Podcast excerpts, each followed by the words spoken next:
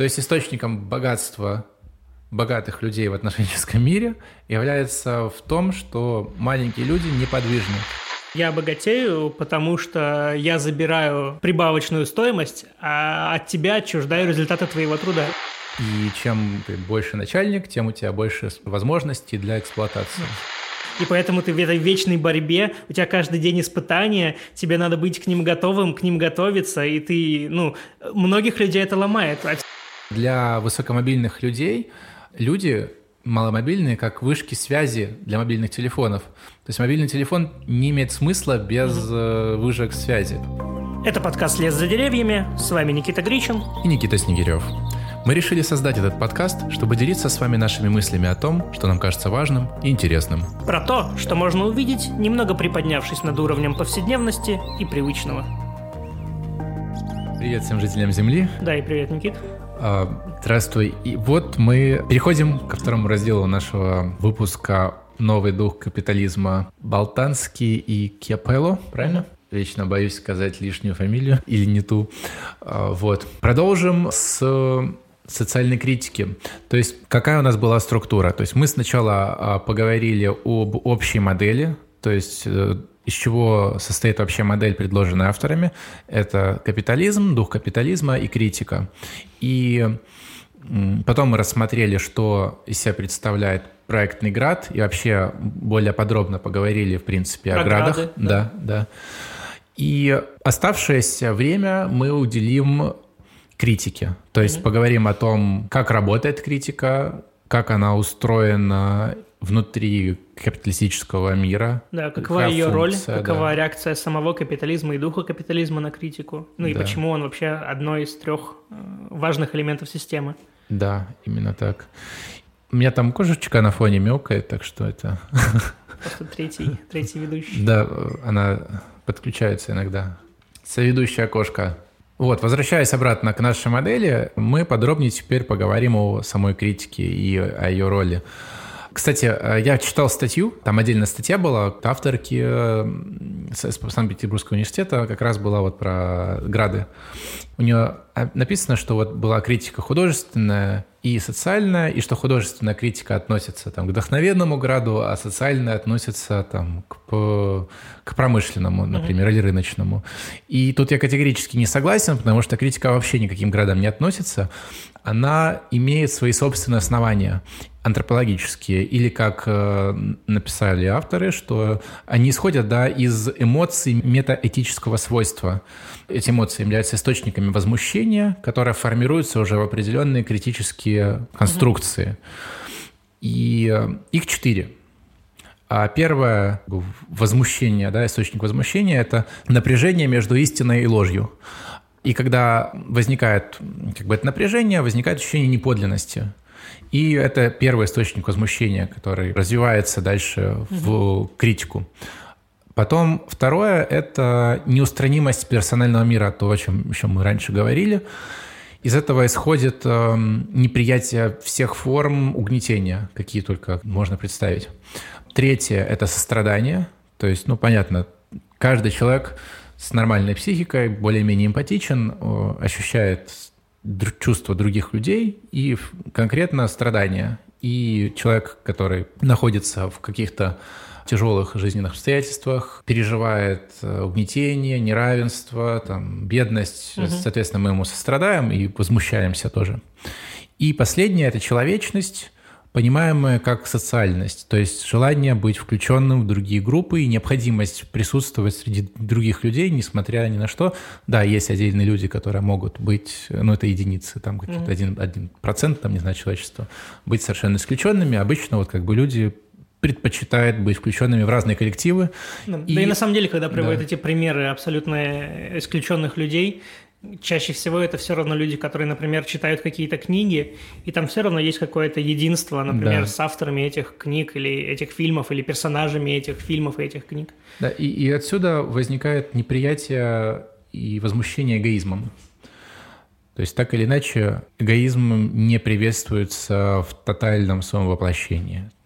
Вот, это четыре источника критики, которые эм, приводят авторы. И из них уже дальше развиваются более конкретные претензии, можно сказать, к капитализму. Да, это, я бы сказал, четыре таких источника критики, и на основании комбинации конкретных этих источников критики формируется, я не знаю, как точно назвать, может быть, жанры критики. Два ком... э, ну, да, комплекса, комплекса, да, каких-то э, более-менее монолитных на протяжении истории существующих. Mm-hmm. Это социальная критика и художественная критика. Значит, еще раз, художественная критика, она включает, э, включает в себя из тех, что я озвучил, источник возмущения, неподлинность и а, неприятие угнетения.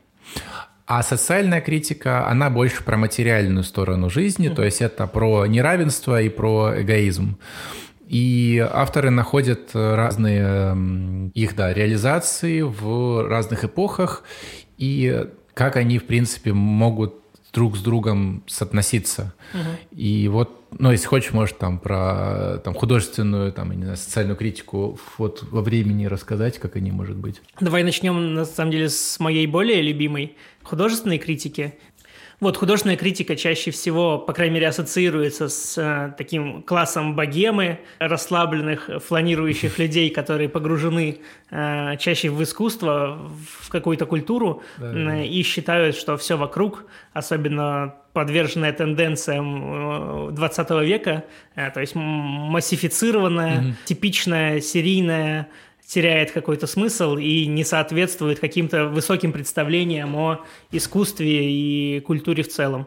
То есть это, как правило, богема, либо какой-то креативный класс, либо творческий класс. Либо, наоборот, какие-то панки, там, анархисты. Ну да. Но они до какой-то степени тоже относятся. То есть э, кто-то контркультура, то есть да. то, что встает в оппозицию к доминирующему да, паттерну образца. Анархотворческие тусовки, это могут быть, не знаю, просто Просто блогеры даже могут быть, которые э, испытывают э, неприятие к капитализму и критикуют его с точки зрения как раз вот этой неподлинности, массовости, и что надо, наоборот, массово это, исходить. интересно, кто, кто из блогеров? У меня потому что в моей голове ну, блогеры просто... очень хорошо погружены в... Не, ну есть блогеры, которые зарабатывают на том, что как раз критикуют капитализм. Ну, даже можно взять популярных там звезд, не знаю, даже вот это а бывшая жена Маска, она ходит в супер дорогих э, шмотках, которые выглядят как обноски.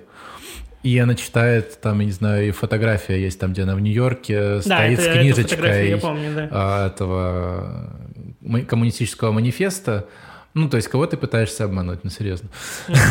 это, это как раз вот пример э, художественной критики. То есть э, человек, который, ну, как бы осуждает. Ты сейчас немножко в моих глазах запятнал вообще этот тип критики этими примерами. Ну, ладно, ладно. Но они могут быть э, как и подлинными сами по себе, так и неподлинными, но тем не менее оно работает на то, чтобы капитализм менялся в любом случае, то есть как-то адаптировался. Люди что разные бывают. Да, а к социальной критике обычно это, ну, представители могут быть совершенно разные, от интеллигенции там, до тех же тоже каких-то марксистских кружков. То есть, в принципе, это осуждение нищеты, осуждение неравенства, апелляция к христианской морали. Угу. Но вообще чаще всего ассоциация, по крайней мере, происходит именно с какими-то марксистскими движениями, причем, ну, от таких кондовых э, ортодоксальных марксистов до новых левых, э, хотя новые левые уже склоняются ближе к художественной во многих аспектах, но все равно там присутствует Нет, так, большой это, элемент. Этот же социальную критику использует кто угодно там, да, в своих целях. Да какой-то любой человек, апеллирующий к тому, что почему это бедные все беднее, а богатые все богаче, и почему у нас олигархи и прочее уже встает на позицию социальной критики. Да, да. То есть это, это вопросы, связанные как раз, ну, больше с материальной стороной жизни, то, что можно поправить какими-то льготами, выплатами, обеспечением более равным распределением добавленной стоимости, полученной в процессе производства капитала. Mm. Блин, я выговорил, конечно. Давай тогда перейдем более конкретно к к социальной да, критике. Да, и вот тут ты прям дирижируй. да, хорошо. А, то есть у меня тут есть э, некоторый план, некоторый план разворачивания этой темы. А, начнем с того, что в новом капитализме, в капитализме 3.0, происходят э, изменения испытаний типов силы. И тут немножко более подробно я бы хотел поговорить о, об испытаниях еще раз. Мы да, упоминали в начале в этой общей модели. Mm-hmm на примере спорта. Мне понравился пример про а, мировой спорт в целом. То есть это же тоже как э, испытание силы. И когда происходила глобализация спорта, то и происходила стандартизация, унификация правил для участников. Угу. И чем больше стран включалось, тем больше происходила вот эта самая унификация, потому что каждый новый участник в, в, вносил какие-то новые ну, можно сказать, не то, что хитрости, да, но mm-hmm. способы получить преимущество, используя силы, которые еще не ограничены mm-hmm. внутри этих правил. То есть вот, например, метание копья. Один из игроков а, использовал какой-то там древний метод вращения копья при броске, и этот спо... а, и таким образом получал постоянно колоссальное преимущество, но этот способ был запрещен, потому что, ну, как бы, во-первых, потому что он получал преимущество, во-вторых, было мотивировано тем, что копье э, таким образом может поменять траекторию, попасть в зрителей. Угу. И оно, поскольку так далеко летит, что оно как бы действительно может попасть в зрителей, поэтому э, запретили. Потом следующая итерация. Кто-то из игроков модифицировал сплав или, короче, материал, из которого метается, из которого, которого сделано копье, угу. и тоже получил колоссальное преимущество. То есть он задействовал силы, которые еще не регламентированы были, угу. для того, чтобы получить преимущество. И, естественно, как бы критика была направлена на этот материал, и было модифицировано правило что должны быть определенные конфигурации этого копья из определенного материала, определенного веса, длины и так mm-hmm. далее. То есть произошла унификация и стандартизация силы, которая конкурирует, которая используется для того, чтобы испытать силу человека, а не, угу. а не Э, не знаю, качество металла там, да, или сплава, который, который используется для того, чтобы испытать эту силу человека. Вот, это э, что касается испытаний. И почему я об этом заговорил? Потому что, ну, как бы капитализм же сам по себе, да, это как испытание. И специфичность и подконтрольность – это еще не все. И мы еще немного упоминали вскользь, что важно еще, чтобы люди понимали вообще, что они участвуют в этих соревнованиях, а, рефлексивность, то есть определенная должна быть, и что а, участники стабильны, то есть в этих испытаниях. То есть каждый из людей понимает, что правила устойчивы, что они не меняются, что каждый из э, арбитров, из тех, кто принимает участие, они тоже стабильны, что они не, не будут э, в процессе игры изменяться. То есть если ты сдаешь экзамен, ты должен быть уверен, что экзаменатор будет проверять всех ну, всех одинаково, mm-hmm. да, независимо от предпочтений своих собственных.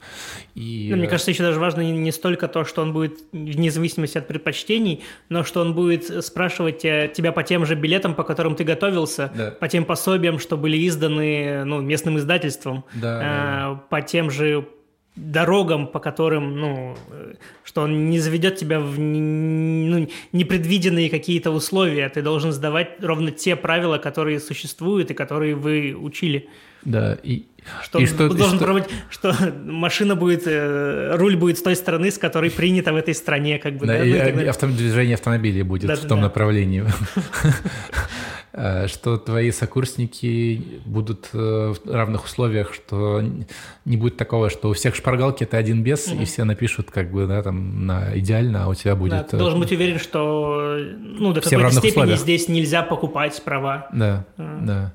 Вот, это про, как бы, вот стабильность участников, и что во время испытаний, и что главное, что одно из главных моментов, что определяются свойства и характеристики самих участвующих. То есть это могут быть не отдельные люди, это могут быть целые группы, коллективы, э, компании и, и так mm-hmm. далее.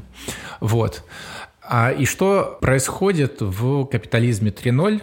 В связи с, с нарастанием новых правил, среди возникновением новых испытаний, вовлечением новых участников, под давлением предыдущей критики, возникает ну, как бы серия поломок в этих самых испытаниях, которая требуют особого внимания. И одна из таких поломок вот была приведена в пример, что, например, HR, те, которые работают там с резюме, принимают людей на работу, через них проходит такой огромный поток резюме, что нередко они скатываются до каких-то примитивных формальных способов отсеивания и ранжирования людей, банально дискриминируя даже там по полу, по образованию mm. и по, по, по разным таким характеристикам. То есть нет возможности лично встретиться, да, пособеседовать человека и понять, что эта женщина гораздо, гораздо выше специалист, mm. чем мужчина. А, но фактически, когда у тебя огромный поток, ты просто женщину уберешь автоматом, потому что, скорее всего, там по декретным соображениям каким-то, и mm у тебя будет э, меньше проблем, условно, там, с документами, если будешь там оформлять мужчину. Хотя, ну, тоже зависит от страны и условий, но это такой вот пример общей дискриминации, которая фиксируется действительно да, социологами. ты выберешь мужчину, а не женщину, ты выберешь молодого, а не пожилого. А, местного, а не мигранта, да, и, э, в общем, есть целый набор да, этих характеристик, по которым формально могут предпочесть. Там, и причем речь даже не, не, не ну, преимущественно идет о каких-то социально-демографических да, характеристиках, да. но еще и формально процессуальных. Например, ты выберешь э, человека, который отправил мотивационное письмо вместе да, с резюме, да. и отсеешь тех, кто не, ну, не да, прислал да. мотивационное. а он... это огромное число людей. Да, да. Об этом часто упоминают, когда говорят про подачу заявлений на работу.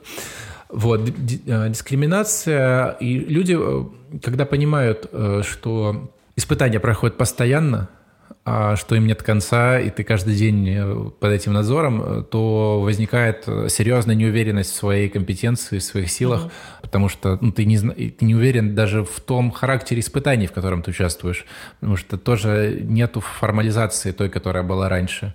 И вот это нарастающее напряжение, оно может там также плохо сказываться и на психике, и вообще mm-hmm. ну, как бы на, на общем удовлетворении от жизни у людей. Вот. Да еще вообще, в отличие от того же капитализма 2.0, э, точнее, духа капитализма 2.0 и 3.0, э, в 2.0, мне кажется, само число испытаний было меньше, по крайней мере, что касается работы. Ты проходил испытания по вступлению в должность, да, ты, mm-hmm. тебя устраивали на предприятие, либо на завод, либо в школу, э, и дальше эти, это были уже более мелкие испытания, там, например, повышение квалификации или что-то такое. Тогда как в проектном граде срок жизни проекта, о чем мы уже много раз говорили, гораздо короче, поэтому ты большее количество раз подвергаешься э, испытаниям. Да, и Плюс причем еще... эти испытания крупные, да, вот достаточно серьезные для да. твоей жизни в целом. Плюс э, само, сама атмосфера подстегивает тебя еще не только менять проекты в рамках, например, одной компании, но менять сами компании или mm-hmm. страны, поэтому ты сам еще увеличиваешь в своем стремлении оставаться конкурентоспособным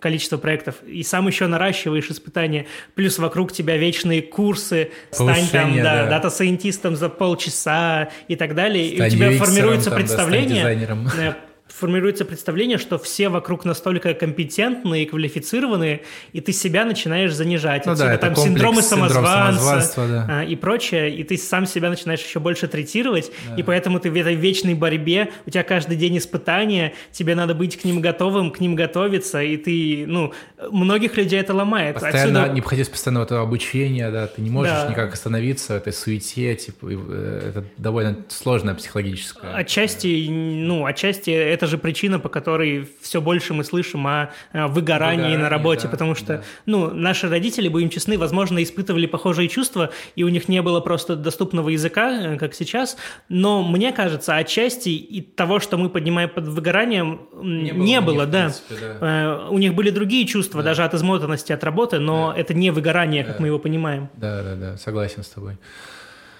расширение, э, то есть в качестве реакции на все, что вот мы перечислили, достаточно такие пшиковые, не знаю, ситуативные решения, они достаточно благородные, можно сказать, но я, я давно уже э, зуб точу.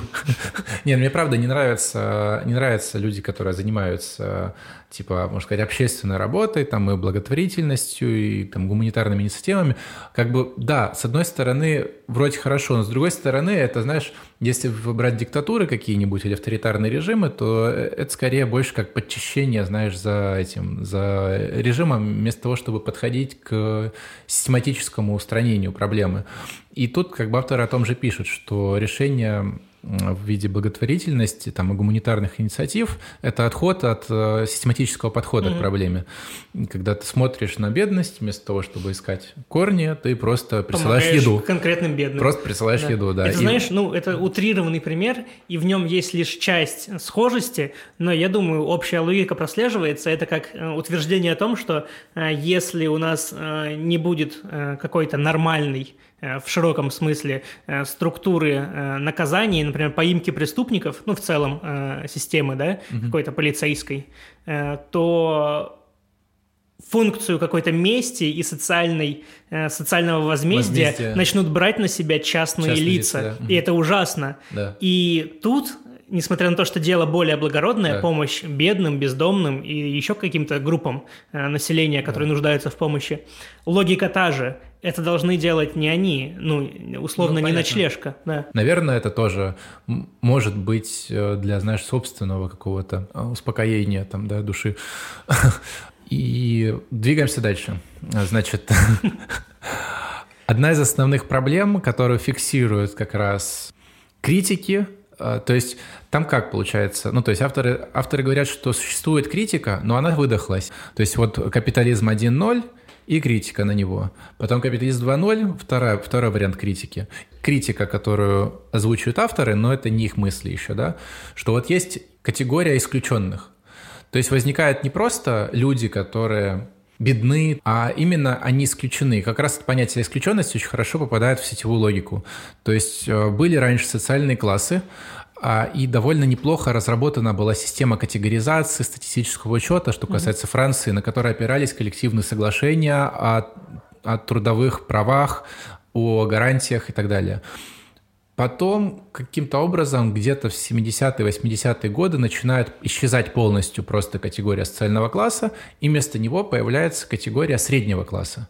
И вместе с ним категория исключенных. То есть вот есть как бы те, которые средний класс, и есть те, которые исключены. И вот на этом тоже сопротивлении работают эти самые благотворители, гуманитарщи, гуманитарщики, не знаю, как вызвать. Само понятие исключения пережило ряд э, эволюционных преобразований. Это начиналось просто с базовых, базового определения. А, тут кошка балуется, сейчас я ее выпущу.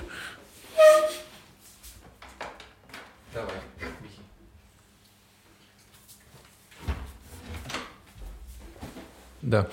Э, понятие исключения прошло некоторую эволюцию, начиная от людей просто ну, банально физически ограниченных, маломобильных, э, с, с проблемами там, в теле, да, с какими-то ограничивающими передвижение в пространстве или там, сообщение информации или принятие ее, до конкретных групп целых в виде там, матерей-одиночек, детей с э, не, плохо этих обеспеченных семей э, или без образования, до, и дальше продолжая до людей, которые просто э, исключены из сетей то есть которые не включены в общие потоки там, информации, ресурсов mm-hmm. и, и, и так далее.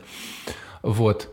И с течением времени, то есть уже к 90-м годам, это понятие исключенных стало важным политическим, э, политической категорией, и все больше чиновников, политиков начали уделять этому внимание. И опять-таки решается это на, ну, на уровне целевых каких-то помощи конкретным людям, малоимущим. Ну, как, как это... Там есть исследование, как связана безработица с угу. исключением. Но все равно решения такие, знаешь, ситуативные. То есть, и причем а, исключение понимается, что самое главное, как а, некий рок, не как то, что является результатом эксплуатации, а просто типа события, как гром среди ясного неба, как э, там ураган просто налетел, поломал дома, ну типа стихия, что поделаешь, mm-hmm. надо просто восстанавливать дома. И вот они тем, тем и занимаются, как бы они просто восстанавливают э, человеческие жизни, Э, в результате как бы эксплуатации в рамках проектного града. А понять, как связана их нищета, их горе, их несчастье, их бедность с богатством и достатком тех, кто в проектном граде преуспевает, никто, ну, кроме вот ну, как бы да, ладно, не, не только наверняка да, авторы книги это подметили, но тем не менее они как раз в этом вопросе эм, разбирались и сделали акцент на этой связке. Вот, это про категорию исключения. Дальше идет эгоизм. В рамках э, а, социальной критики мы уже называли выше, да, эгоизм, осуждение эгоизма и осуждение эксплуатации как то, что ведет к неравенству. И э, эгоистами выступают, как правило, ну, кто, кто как не великие, ну, в этой сети, да, mm но именно те великие, которые не являются мастерами сети, а, как они говорят, сетевыми дельцами. То есть это те, кто плетут интриги, mm-hmm. те, кто вот э, скрывает информацию, используют в своих интересах те или иные связи для того, чтобы можно было извлечь выгоду. Они накапливают информацию, в итоге сеть превращают в коррумпированную, в какую-нибудь Да, до какой-то степени они, знаешь, возвращаются к старому пониманию сети, о котором мы говорили. Да, да, да, да, да.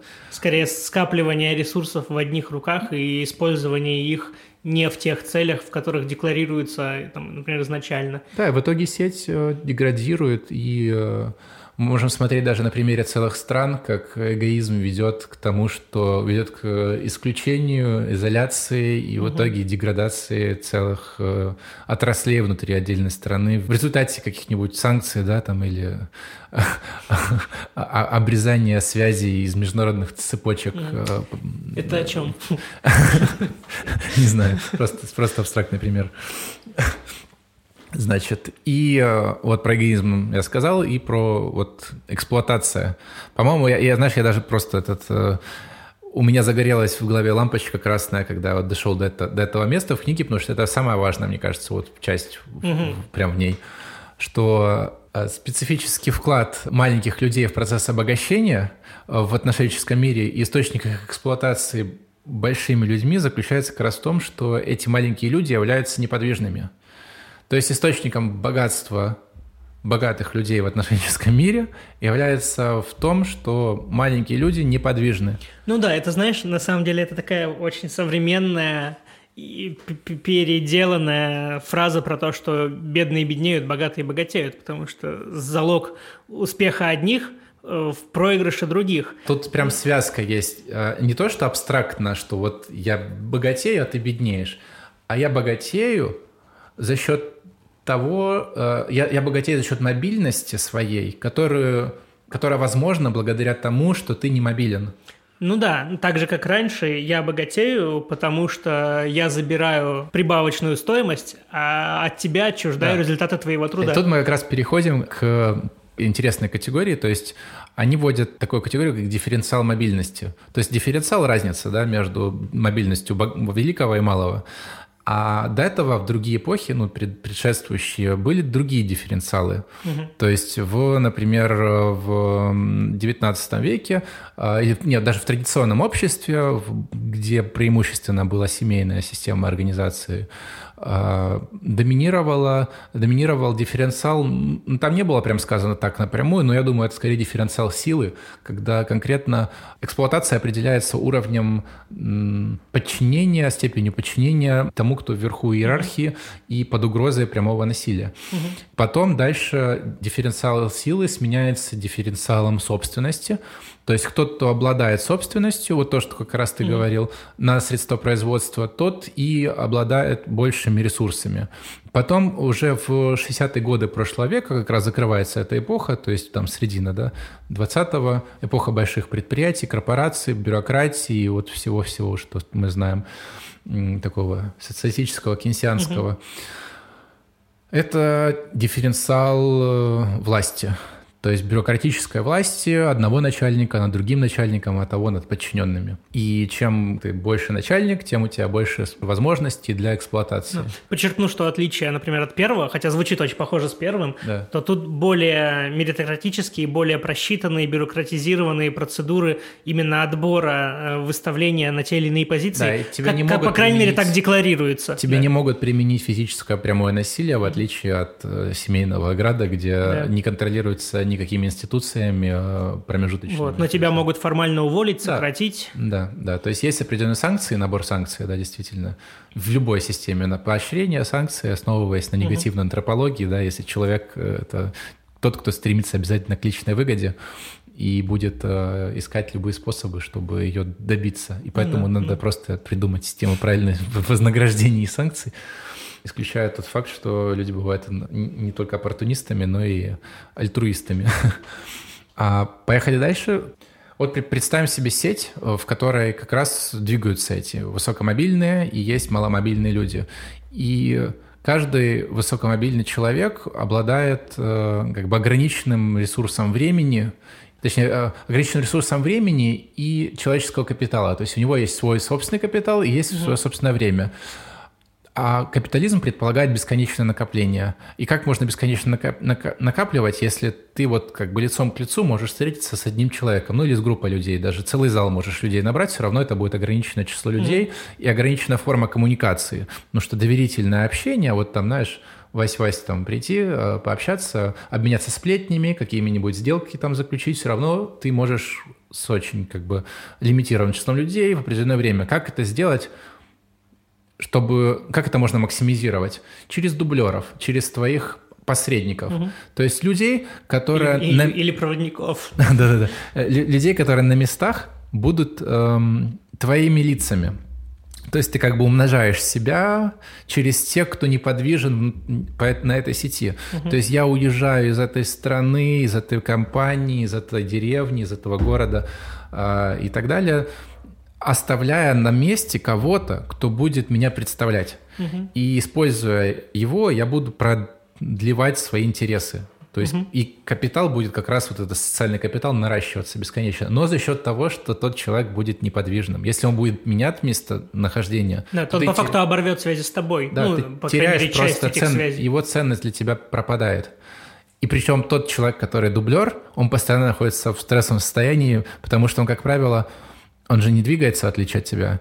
И у него тогда спо- э, возможности по наращиванию связи ограничены тоже. И он постоянно в риске оказаться на периферии сети, если ты вдруг перестанешь с ним общаться, mm-hmm. если ты для него станешь бесполезным, э, то у тебя, получается, нет шансов вообще на э, какую-либо, там, я не знаю, на какой-либо достаток и вообще хотя бы крошки со стола этого э, капиталистического процветания mm-hmm. тебе даже доставаться не будут. И что любопытно, да, действительно так нередко оказывается, что э, олигархи, все самые богатые люди, какие-то предприниматели, там, политики крупные, это всегда супермобильные люди. Они, они им максимально доступна любая точка мира. Они могут связаться с кем угодно, когда угодно. Ну, как бы практически. То есть это не составляет труда. Как правило, самые бедные – это люди, которые не могут выйти из своей квартиры. Угу. Причем меня еще радует, вот вер, вернусь на секунду просто к теме вообще отношения к собственности и даже самой категории собственности. Э, если раньше доминировало представление о том, что, ну, вот если надо начать бизнес, даже и малый, надо вот сначала первоначальный прям капитал, и вот потом его уже можно начать вкладывать, приращивать, и так далее. А, и меня порадовало, смотрел, кажется, интервью с... Э, точнее, я не помню, было это полноценное интервью или просто какой-то корреспондентский такой э, короткий вопрос mm-hmm. и ответ на него. У Евгения Чичваркина спросили, что бы он mm-hmm. делал, э, если бы вдруг, ну, лишился всего своего капитала, mm-hmm. всех своих денег и оказался вот посреди России, mm-hmm. как бы, ну, с нулем рублей в кармане. Uh-huh. И он описывает свою стратегию, что он бы пошел в ну, в продаже, ага. связывался бы, коммуницировал бы со всеми компаниями, которые пустят его на порог, угу. продавал, перепродавал, приобретая все новые и новые связи и новый капитал, mm-hmm. и потом уже с ним спустя год бы начал что-то делать и обращать как-то уже, ну, э, формируя что-то свое. Mm-hmm. То есть у, совершенно другая логика. То есть он именно начинает с того, что он пошел бы обивать пороги. Mm-hmm. Многие стартапы, многие люди, которые сейчас э, придумывают проекты и ищут инвесторов, проводят по году, по два года в том, что просто обивают пороги mm-hmm. других э, участников, других акторов, да. а не с того, что копят на своей работе там годами какие-то там, ну, сотни да, даже да, тысяч. Это, кстати, хорошее, интересное замечание, да, то есть он даже говорит не про то, что я буду продавать и накапливать капитал, чтобы потом что-то сделать, а я буду ходить и знакомиться с людьми, потом с которых я смогу использовать да. для того, чтобы продвинуть какой-то проект. Получить кредит, какую-то э, рассрочку да. там. Там капитал даже является таким бэкграундом, лейтмотивом, потому что он, ну, не столько он важен, он потом, естественно, необходим. Да. Ты не можешь сделать ни один бизнес, да. не имея ничего. Но главное другое, главное игрок, связи. Да, да, да, да. Вот. И, знаешь, мне понравилось еще... Хотя нет, это моя метафора была. Ладно, я скажу так. Что тут, тут получается для высокомобильных людей люди маломобильные, как вышки связи для мобильных телефонов. То есть мобильный телефон не имеет смысла без mm-hmm. вышек связи. То есть ты просто будешь с кирпичом ходить. А, а так э, эти вышки стоят, и благодаря ним ты можешь перемещаться в любой точке города и звонить, mm-hmm. связываться с другими как раз высокомобильными людьми, при этом оставляя вышки неподвижными. Вот. Мы говорим сейчас чуть строго про людей, но это же касается не только людей, это касается и компаний, это касается и целых отраслей, например, в финансовых рынках там или транснациональных корпораций или даже тех же там субподрядчиков, подрядчиков, которые тоже может, могут быть мобильными, перемещаться. Можно даже не двигаясь в пространстве перемещаться. То есть вот э, финансовые рынки – это же, ну, как бы чисто абстракция, да, это просто перемещение капиталов. И э, как раз у них, на, наверное, мне кажется, самая большая власть э, в плане воздействия на тех, кто вот пропускает, да, через угу. себя. Во-первых, это, с одной стороны, источник процветания, а с другой стороны, источник рисков. И тоже некоторые страны становятся в такую оппозицию, как бы нет, мы будем там суверенными, независимыми, не пустим чужой капитал в нашу страну, мы будем угу. там а, импортозамещать, будем сами все делать, а в итоге оказываются в жопе. Это, и, это ты о чем? Тоже абстрактный пример. И это, с одной стороны, гарантирует достаток, а с другой стороны, заставлять тебя подчиняться общим правилам игры, которые бы гарантировали всем участников, участникам рынка безопасность. А поскольку капитализм 3.0 предполагает определенный ряд правил, которые включают в себя в том числе и физическую безопасность, если кто-то начинает нарушать это правило, угрожая всем угу. взрывами, бомбами, оружием, а, то он моментально оказывается исключенным из этой сети оказывается на периферии. То есть посмотрим, как ты справишься. Но в итоге не справляется никто, это показывает угу. история. А, в общем...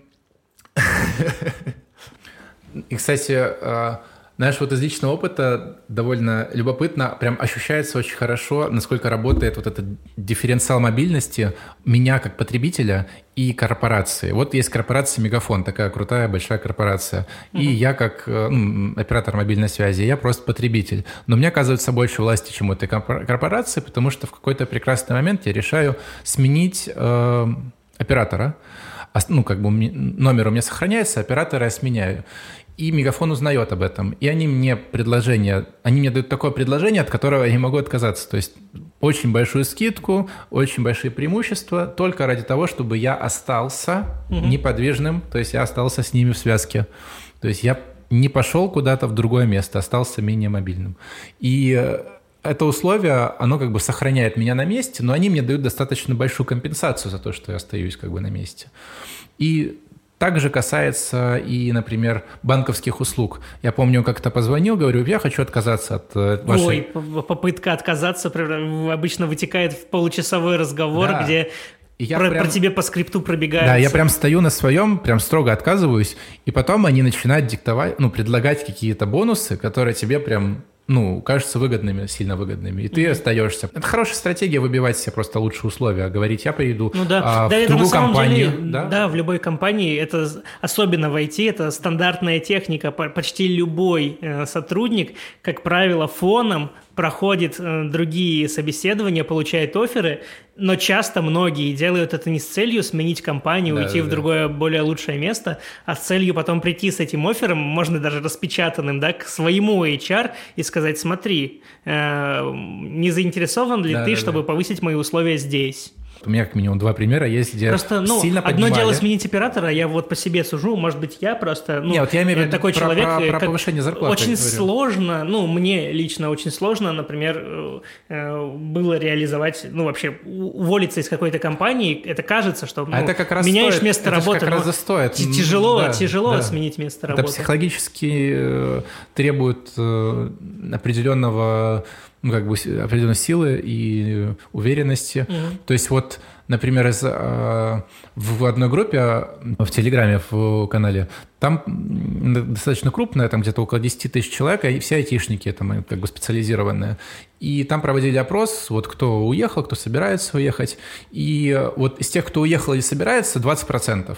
То есть остальные 80, то есть там 30 не могут э, по, по разным причинам, а остальные э, там либо не хотят, либо не планируют, ну как-то вот как, угу. как, какой-то такой процент. То есть даже из тех, кто под предположением будет наиболее мобильным, все равно среди них только 5, э, только 20% да, оказываются... Э, ну да, ну мне кажется, тут можно прям как в игре просто проставлять уровни мобильности. Одно дело менять компании в рамках ну, одного рынка, одной страны, да. э, одной сферы чаще всего, ну, одну, не знаю, компанию на другую в рамках одной индустрии. Это, мне кажется, очень легко, часто происходит. Но... Ну, а сменить страну даже для специалиста, который имеет спрос везде, угу. это часто бывает сложно, потому что есть привязки не только к сфере деятельности Конечно, компании, городу, друзьям, квартире, друзьям, родственникам, да. имуществу, просто видам, да, климату, да. чему угодно. Да, да, много может быть привязок, в том числе как бы непреодолимое ощущение стресса, которым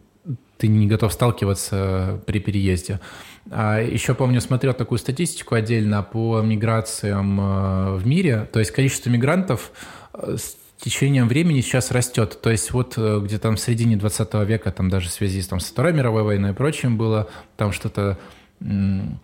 Допустим, там небольшой процент был, где-то 3,6 там условно процента от мирового населения было мигрантами, сейчас где-то 5 там и 4, ну то есть выросло а, прям реально выросло, при том, что количество людей на Земле с тех пор в два раза чуть ли не увеличилось. Ну, то есть довольно ну, довольно большое. Да, да в количественном показателе довольно много.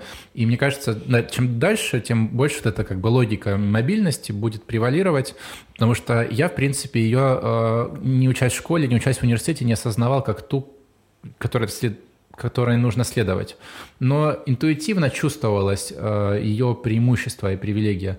То есть даже вот люди, которые не жили в Киеве, то есть я вот учился да, в Киеве, и человек приезжал не из Киева, а из другого города, регионального, либо деревни, а, в университет уже учиться, и он как повышал свою мобильность, угу. и, как правило, люди, да, которые уже смогли повысить свою мобильность, они более пробивные, более такие усидчивые, более как бы вот повышенным потенциалом, да, как там mm-hmm. сказано. А те, кто вот э, условно там в самой столице родились, они уже ну, как бы они не, предполаг... не предпринимают никаких усилий, они уже на месте. Ну, они уже здесь, да, им да. нужно они уехать. Уже в точке средоточения. Да, им нужно уехать в другой город, чтобы ощутить ту самую вот этот вот э, прибавление скиллов. На самом деле, знаешь, э, вот, знаешь, есть такие муравьиные фермы, да. то есть такой песок, угу. куда закидывают муравьев, там какая-то э, необходимая почва, песка или еще что-то. Ну, в общем, там условия необходимые для муравьев, mm-hmm. такой прозрачный аквариум, и там муравьи. И они постепенно начинают формировать тропы, туннели mm-hmm. и так далее, и потом по ним перемещаться. И мне кажется, с потоками миграции, а в данном случае в сетевом, проектно-сетевом mm-hmm. контексте это важно, э, формируются прям такие тропы. То есть обычно э, люди из деревень, э, как правило, mm-hmm. считают чуть ли не финальной точкой, куда они хотели бы попасть, там региональные центры.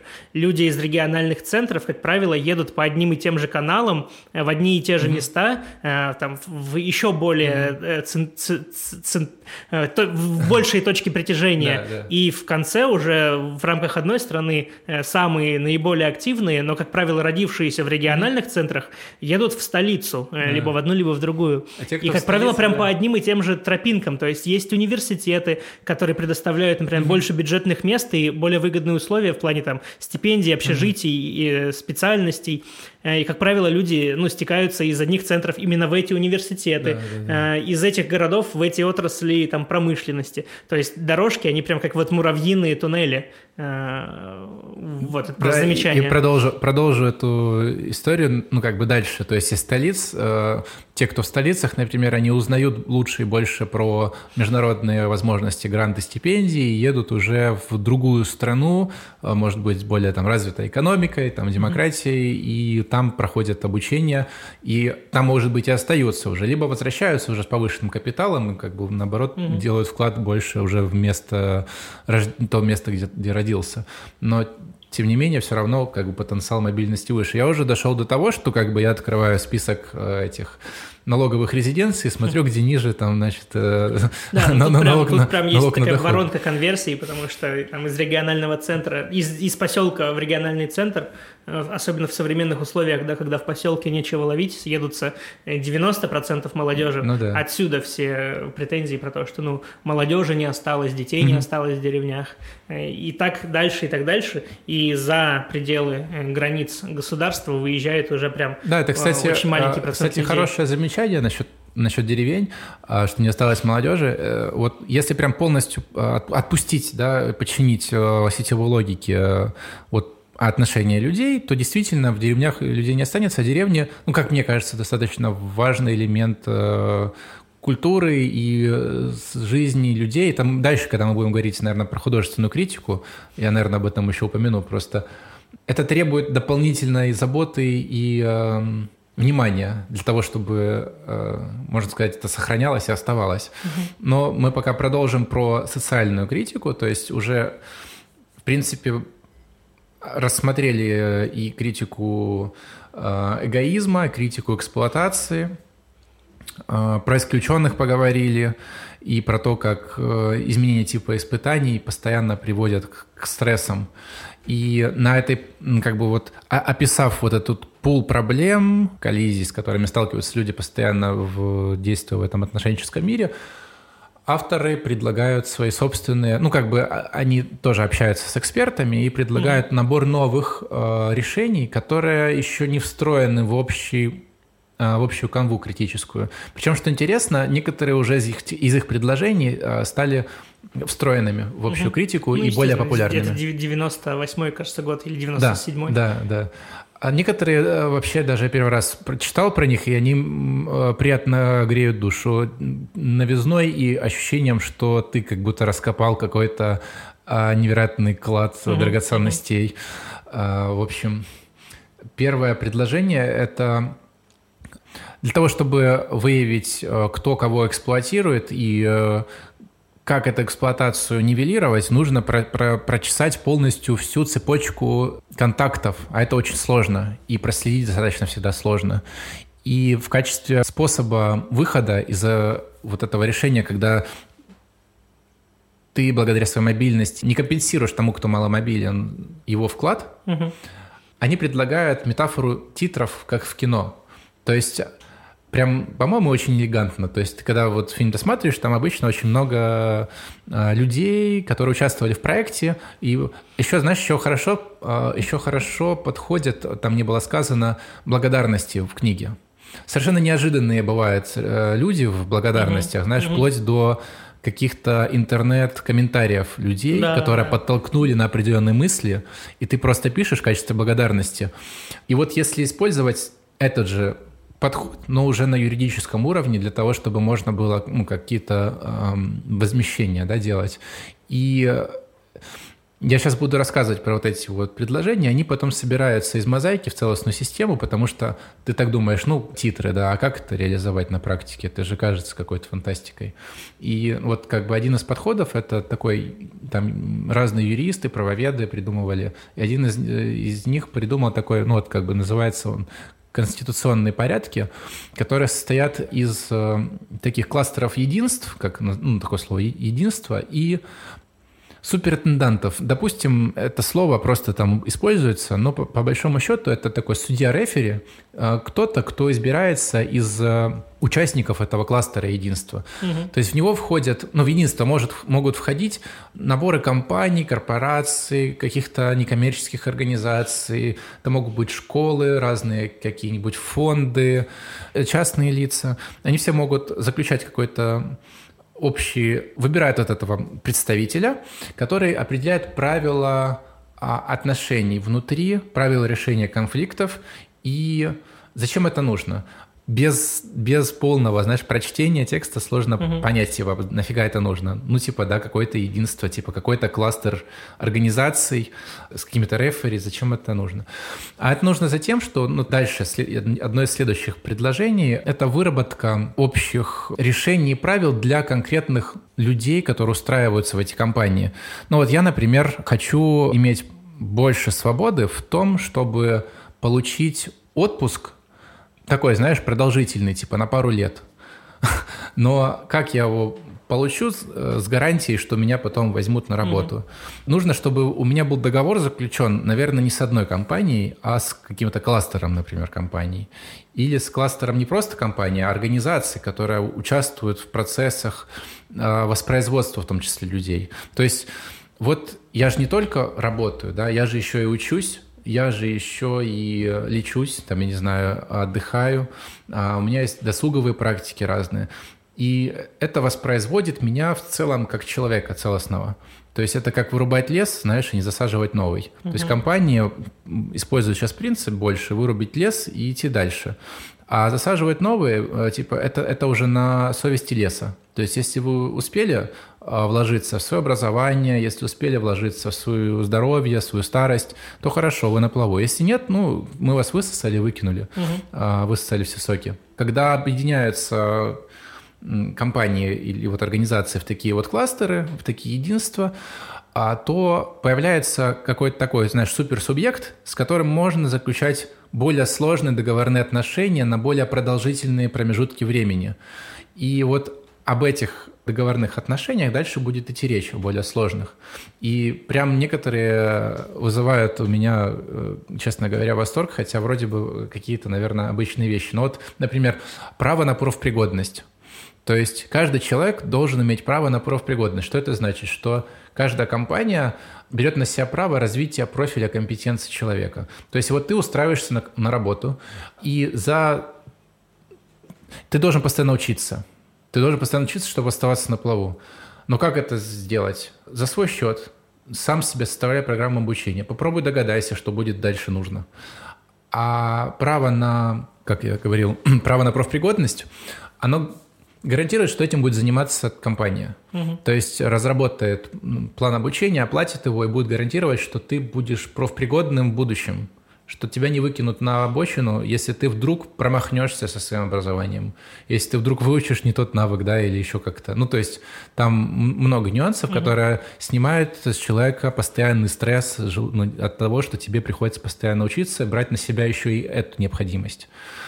А потом, ну, с одной стороны, это да, это вроде бы покровительство такое, но, но с другой, если дать просто право выбора, то есть ты как бы имеешь это право, а ты можешь им воспользоваться, либо не воспользоваться, знаешь, как право на жизнь. Ну, то есть а, еще вот интересное очень предложение – это отказ от линейной, вот то, что говорят, линейного подхода к жизни. То есть ты отучился, поработал, вышел на пенсию.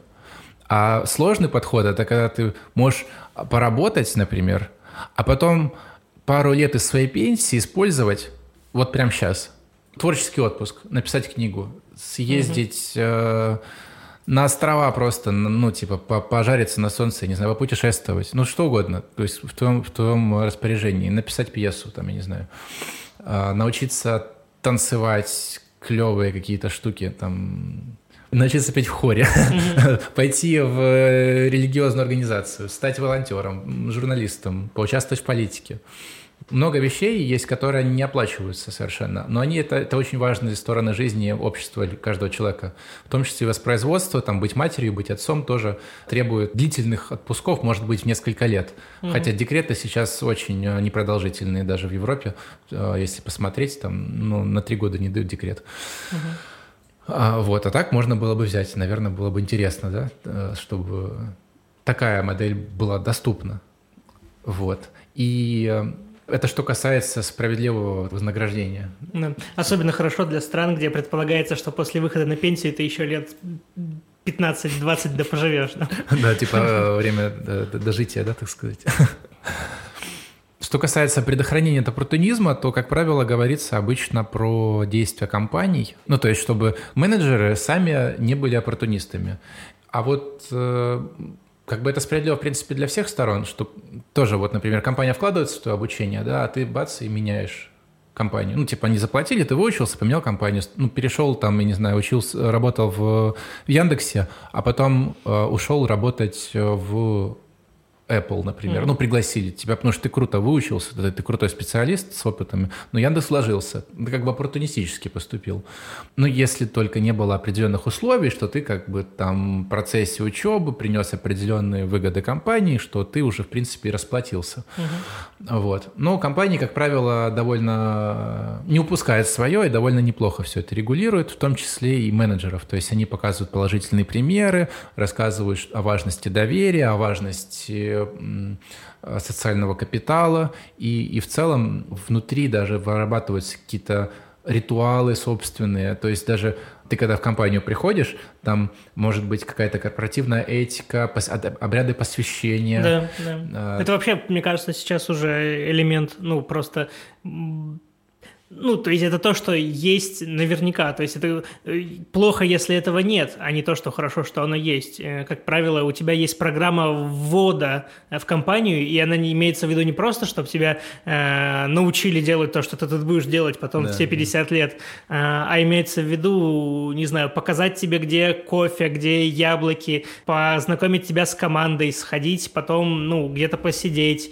какие-то вводные инструкции по софту, по твоему компьютеру, по сервисам, которые используются внутри компании, mm-hmm. по распорядку каких-то дней, по локациям у вас в офисе. Mm-hmm. Ну, короче, куча таких вещей, которые да. э, снижают стресс от того, что вокруг тебя все новое, новый mm-hmm. коллектив, новые вещи и так далее. Ну да, и таким образом ты проникаешься духом, можно сказать, компании и становишься более вовлеченным, участным. Сейчас, кстати, с удаленкой, вот наоборот, этот оппортунизм, может быть, вырастает, потому что у тебя нет эмоциональных никаких да, связей. И, и все, что а, тебя связывает с компанией, это а, как бы иконка а, в телефоне, от которой поступает зарплата, и та иконка, которая тебе присылает задачи, и которой ты отправляешь, наоборот, результаты.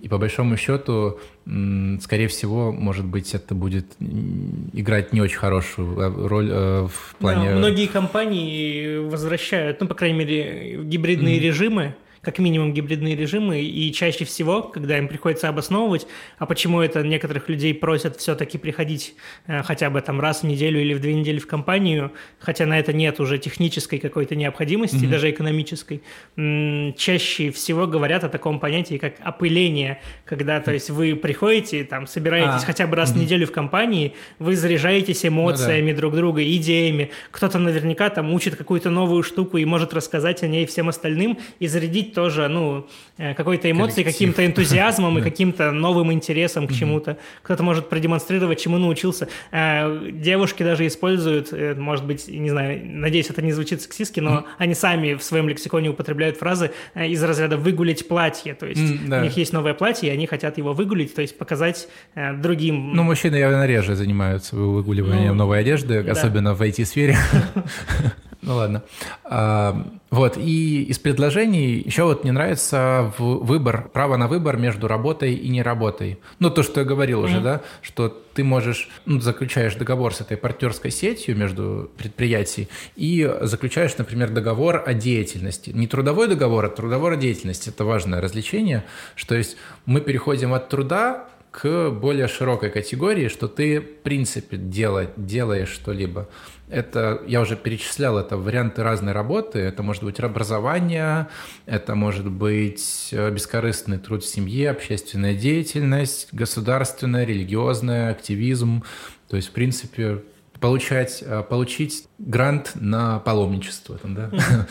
что-то в этом роде. Тоже довольно любопытная вещь. Ну, вот из того, что было тогда и сейчас уже стало более популярным, это вот универсальный доход. Наверное, уже все знают из предыдущих наших выпусков. У нас там был про будущее без работы, мы там довольно много говорили про универсальный ну, и про Гребера, доход. Про Гребера э, Bullshit Job тоже да. в качестве решений. Да. А потом еще одним из важных, э, наверное, предложений налог, налог Тобина. Это экономист Тобин, э, он придумал этот налог, основываясь на анализе движения прибыли финансовых рынков. То есть, по сути, э, прибыль финансовых рынков является спекулятивной, то есть непроизводственной. Она а, формируется исключительно из вот этого дифференциала мобильности и как бы э, рисков, которые вкладываются в те или иные там, компании, и ты получаешь просто ну, как бы прибыль за счет того, что там э, меняется стоимость акций. И он предлагает накладывать на как бы, вот, транзакции международного вот этого всего движения капитала там 1 или 2 процента, которые, в принципе, могли бы полностью обеспечить необходимой суммой любые гуманитарные там, акции, которые сейчас государство... Блядь, Сходи.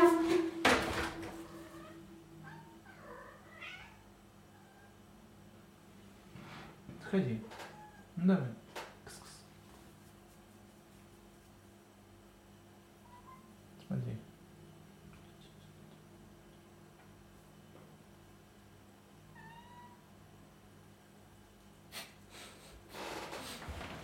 Порылая кошка. Короче, эм, накладывание, наклад, наложение налога на международные вот эти финансовые транзакции. И, в принципе, а, есть там один сайт, я не помню, как называется, где проводят э, опросы экспертные среди экономистов из разных университетов мира. Там в том числе еще, я помню, этот э, Гуриев еще есть угу. среди них. И там постоянно а, спрашивают ну, типа разные интересные такие спорные вещи, и там вот как раз про налог Тобина было, и у них там прям консенсуально практически, не знаю, 90% за такое, знаешь, довольно левое решение, в принципе, хотя а, если посмотреть, то, ну, не то чтобы много теряют э, те, кто спекулирует на финансовых потоках, тем более у меня пропадает любая жалость, в принципе, когда, вот, например, э, в Штатах, э, когда компания производит рисковую операцию какую-то банковская, например, или страховая, то за мошенничество там, или инсайдерскую информацию есть определенные штрафы. И э, за то, что э, если компания слишком крупная, она, знаешь, это too big to fail, знаешь, есть такое mm-hmm. правило, типа слишком большие, чтобы упасть. Если слишком крупная, то ее спасают. И поэтому они идут на неоправданные риски, и, как правило, крупные э, выгодополучатели из движения капиталов являются как раз крупные корпорации. И я к чему веду, что они при любых раскладах, вообще при любых, пусть они капитально налажают, они все равно останутся на плаву и все равно за них заплатят. И в итоге, то есть платят все равно те, кто являются менее мобильными. И в итоге, эм, ну как бы вот этот вот дифференциал мобильности оказывает серьезное влияние на богатство отдельных стран, отдельных э, регионов, городов. И вот, наверное, а, ну, еще практика сертификации, буквально в двух словах, она снижает просто риски. А при условиях, если компания меняет тоже дислокацию и оказывает экологическое, например, воздействие. То есть там вот эти ISO, международные эти вот системы сертификации, mm-hmm. тоже они раньше, как бы их не было все-таки, а они сейчас появились, как реакция тоже на критику потому что это достаточно серьезный сдерживающий фактор, определяющий, ограничивающий движение компании рандомное, то есть абсолютно да, там по, по регионам, оставляя после себя там экологические какие-то эти катастрофы. Вот. А, наверное, все про социальную критику. Дальше уже поговорим о художественной. Это был подкаст «Лес за деревьями». Его ведущий Никита Снегирев и Никита Гричин. Со звуком помогал Никита Кидо. Ставьте лайки, оставляйте свои отзывы и не забывайте подписаться, если еще не подписались. Ссылки в описании. До встречи в следующем подкасте.